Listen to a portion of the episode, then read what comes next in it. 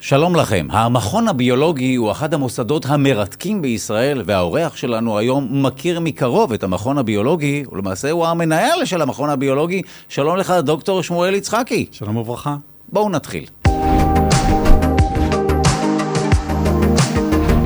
שלום וברוכים הבאים למודקאסט, ה video-cast של משרד הביטחון. נמצא איתנו כאן, אנחנו שמחים לארח כאן את מנהל המכון הביולוגי, דוקטור שמואל יצחקי, שלום לך. שלום וברכה. אה, השם הרשמי, לא שלך אלא של המכון, הוא המכון למחקר ביולוגי בישראל, נכון? אכן. אבל זה אותו מכון ביולוגי שאנחנו מכירים, שמענו עליו בהקשר של חיסון לאחרונה. אכן כך.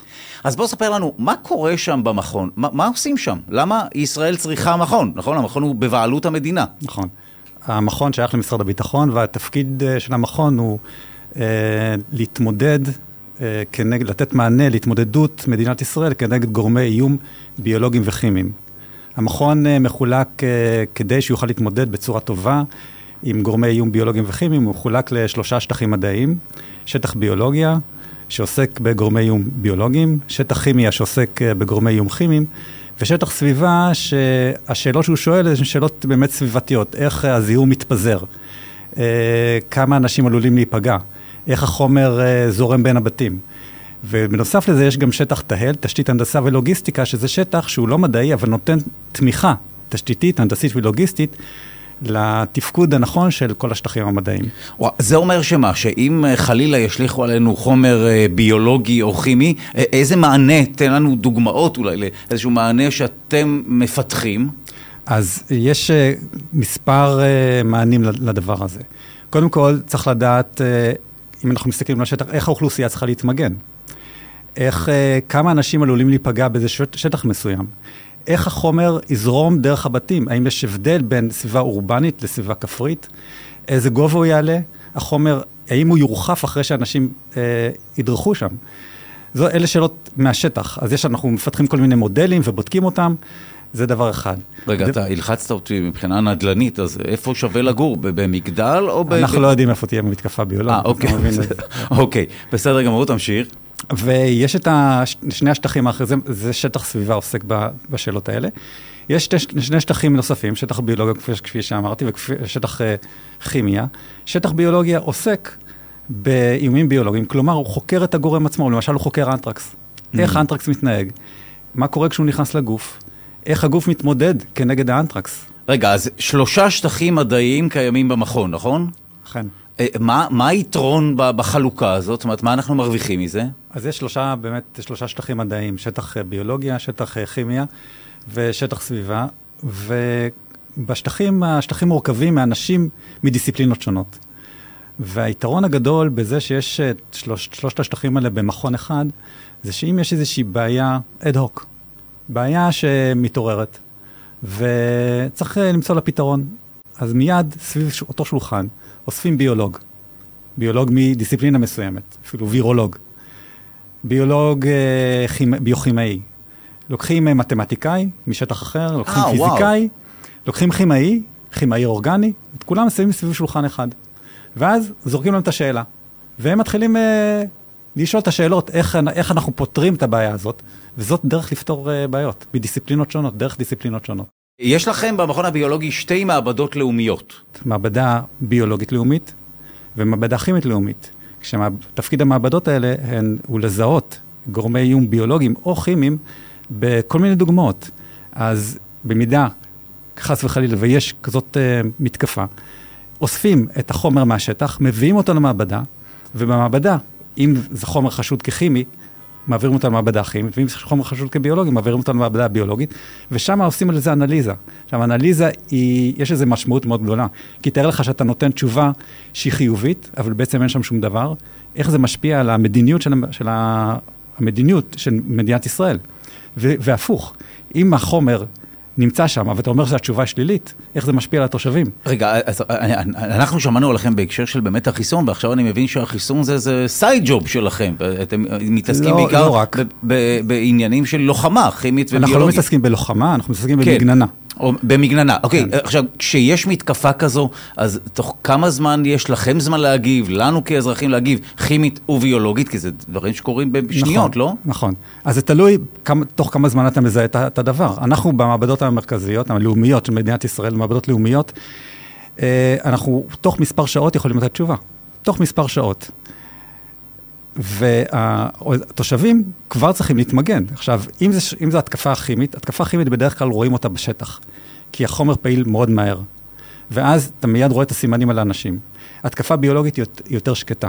לוקח mm. זמן עד שהחומר, או שה, שהגורם דוגר בגוף, ואז הוא יוצר מחלה. שהכוונה היא לחיידקים, לווירוסים, כן, נכון, בדיוק. הכוונה, הכוונה היא לחיידקים, נגיפים, רעלנים. אה, אלה דוגרים הרבה יותר זמן, גורמים יותר זמן אה, למחלה, אבל המחלה תופיע נגיד אחרי שבוע, אחרי מספר ימים, אחרי שבועיים. זה ההבדל גם בכימיה לביולוגיה. ומה היתרון שלנו בתור מדינה שיש לה מכון כזה? זאת אומרת, אה, אני לא יודע מה קורה במדינות אחרות, אתה ודאי יודע. האם יש לנו יתרון? המכון הזה מקנה יתרון למדינה? המכון, המכון הזה חובה שיהיה במדינה. בכל מדינה שמכבדת את עצמה יש מכון כזה. ובמדינות מסוימות יש, המכון הוא הרבה יותר גדול מהמכון שלנו, מכון הביולוגי, וזה חובה. חובה, כי אתה צריך אה, להתכונן למשהו שהוא, כי היכולת ההרס של דבר כזה, ראית את הפנדמיה, את הפנדמיה האחרונה. אנחנו מיד נדבר על זה, כן. קוביץ', ראית איזה נזק זה עשה. וואו. אז, אז אתה צריך למנוע כזה נזק. איך הגעת, אני עוצר לרגע מה, מההלחצה של הציבור, ובוא נדבר לרגע עליך, איך הגעת לתפקיד כזה? להיות ראש המכון למחקר ביולוגי בישראל? אני גם שואל את עצמי את אותה שאלה.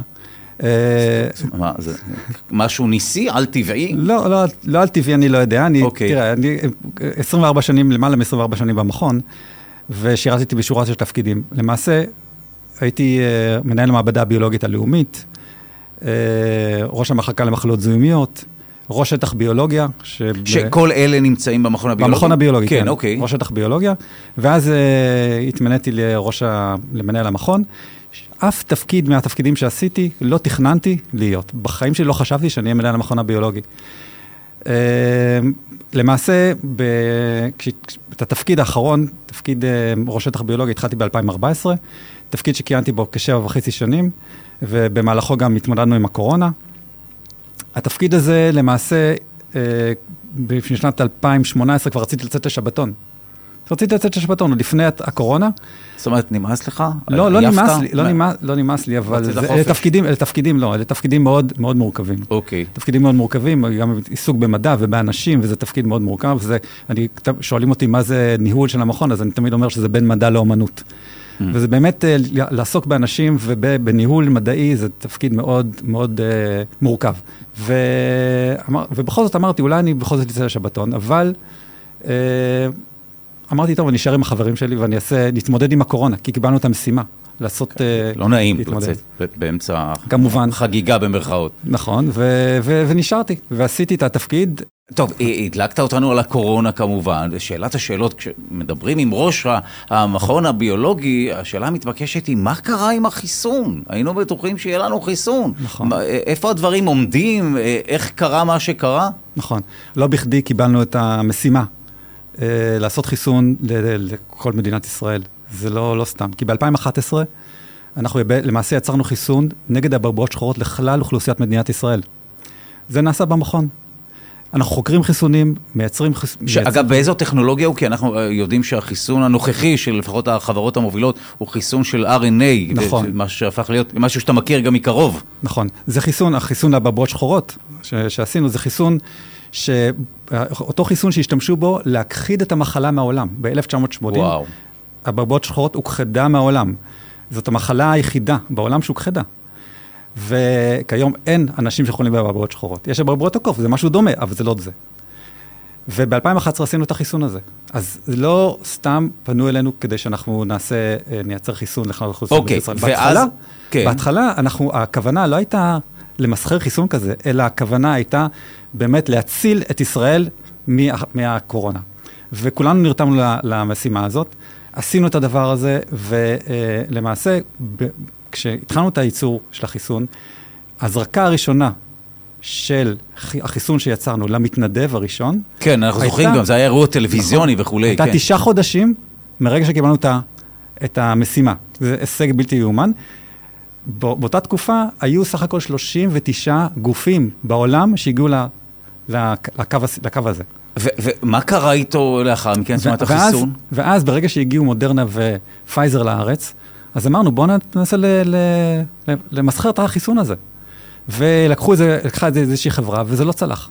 אה, כן, כי למה? זה לא צלח, מה... כי, כי תראה, אה, בסופו של דבר העולם מתקדם, יש חיסונים, יש הרבה מאוד חיסונים, והמגפה הולכת ודועכת, אז אתה יודע, יש לה דברים קצב משלהם. ויש תקווה שבעתיד אולי נחזור לחיסון הזה? זאת אומרת, זה משהו ש... עשויים לחזור אליו כן. ויהיה חיסון ישראלי? אני, ש... אני אגיד ככה שהפלטפורמה של החיסון היא טובה גם לדברים אחרים, לחיסונים אחרים.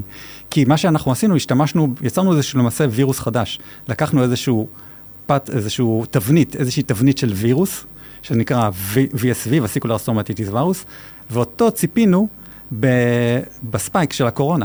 וואו, זאת אומרת, ואז... זו טכנולוגיה, זה, זה, כן. זה מעניין, כן. אני יודע שזה למיטיבי לכת, ובכל זאת הטכנולוגיה של החיסון היא מרתקת, אנחנו יודעים, שמענו על טכנולוגיית ה-RNA, ואולי נכון. גם קצת נזכיר את זה בהמשך, בהמשך כי זה קשור אליך, אבל כך לא פעל החיסון הישראלי, זו טכנולוגיה אחרת.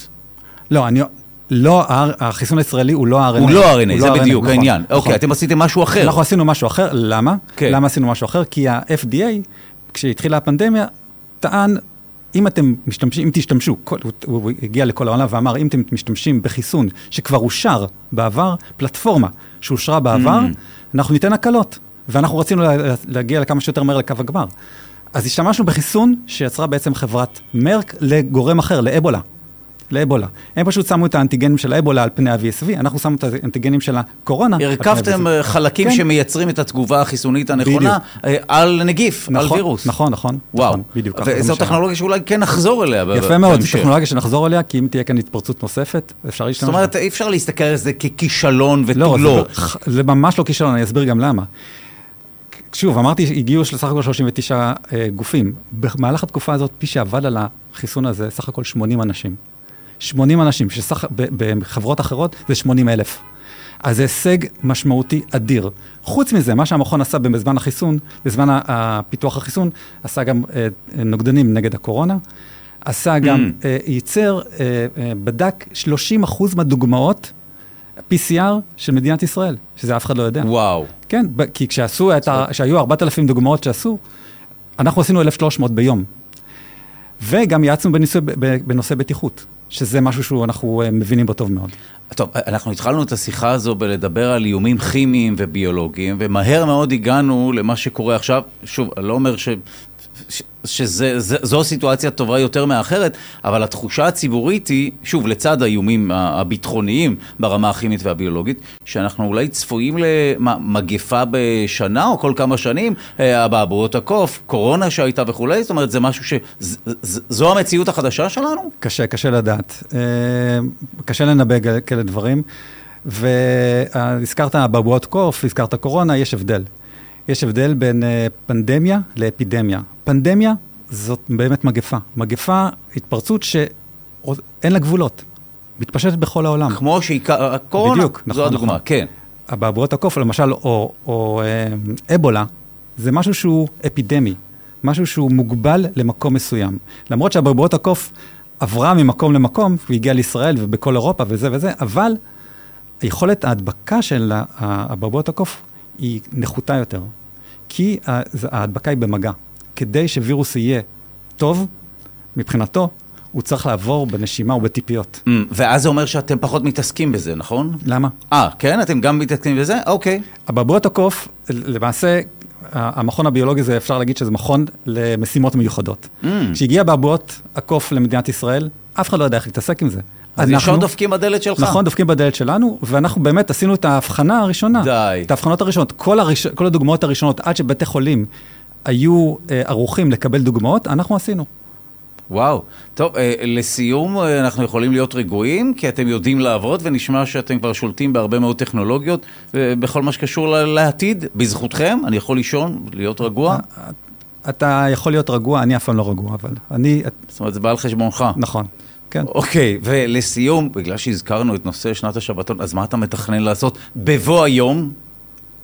מה, מה... אה, שוב, כמו שאמרתי, אני לא תכננתי שום דבר, הדברים ככה זרמו אליי. וגם עכשיו, אני לא מתכנן יותר מדי דברים. איך אבל... אתה מבלה? בשעות הפנאי? יש לי כמה תחביבים. אני מגיע הביתה, אני כמובן לא יכול לקחת את העבודה איתי הביתה, אבל אני חושב עליה בלילות, אני מתעורר ממנה. אבל אה, אני, יש לי הרבה מאוד תחביבים, אני כותב, אני כותב שירה, אני כותב סיפורים קצרים. אה, וואו. אני מתאמן באייקידו. אמ, אני מצייר, הרבה מאוד דברים אני עושה. איך זה יכול להיות איש מדע שעוסק בכתיבת שירים? אני חושב שזה בא אחד מהשני, זה מהשיר, זה מהשיר כן, מאוד, כן. גם כן. יש לך לדעתי ילדה מוזיקאית, נכון? לא, יש לי ילד אה, מוזיקאי. ילד מוזיקאי, שהוא לא נכון, הלך נכון. בדרכך. נכון, ויש לי ילדה שתתחיל שנה הבאה אה, דוקטורט במכון ויצמן. אז יש רק מרד אחד, נקודתי. לא, זה לא מרד, אני לא חושב שזה מרד, אני חושב שזה. משלים. אוקיי. טוב, זה היה מרתק, אני מודה לך מעומק הלב שהגעת לכאן, וזה באמת היה מרגיע ומרתק. תודה לך. ראש המכון למחקר ביולוגי בישראל, דוקטור שמואל יצחקי, תודה רבה לך, זה היה מרתק. תודה. תודה, תודה.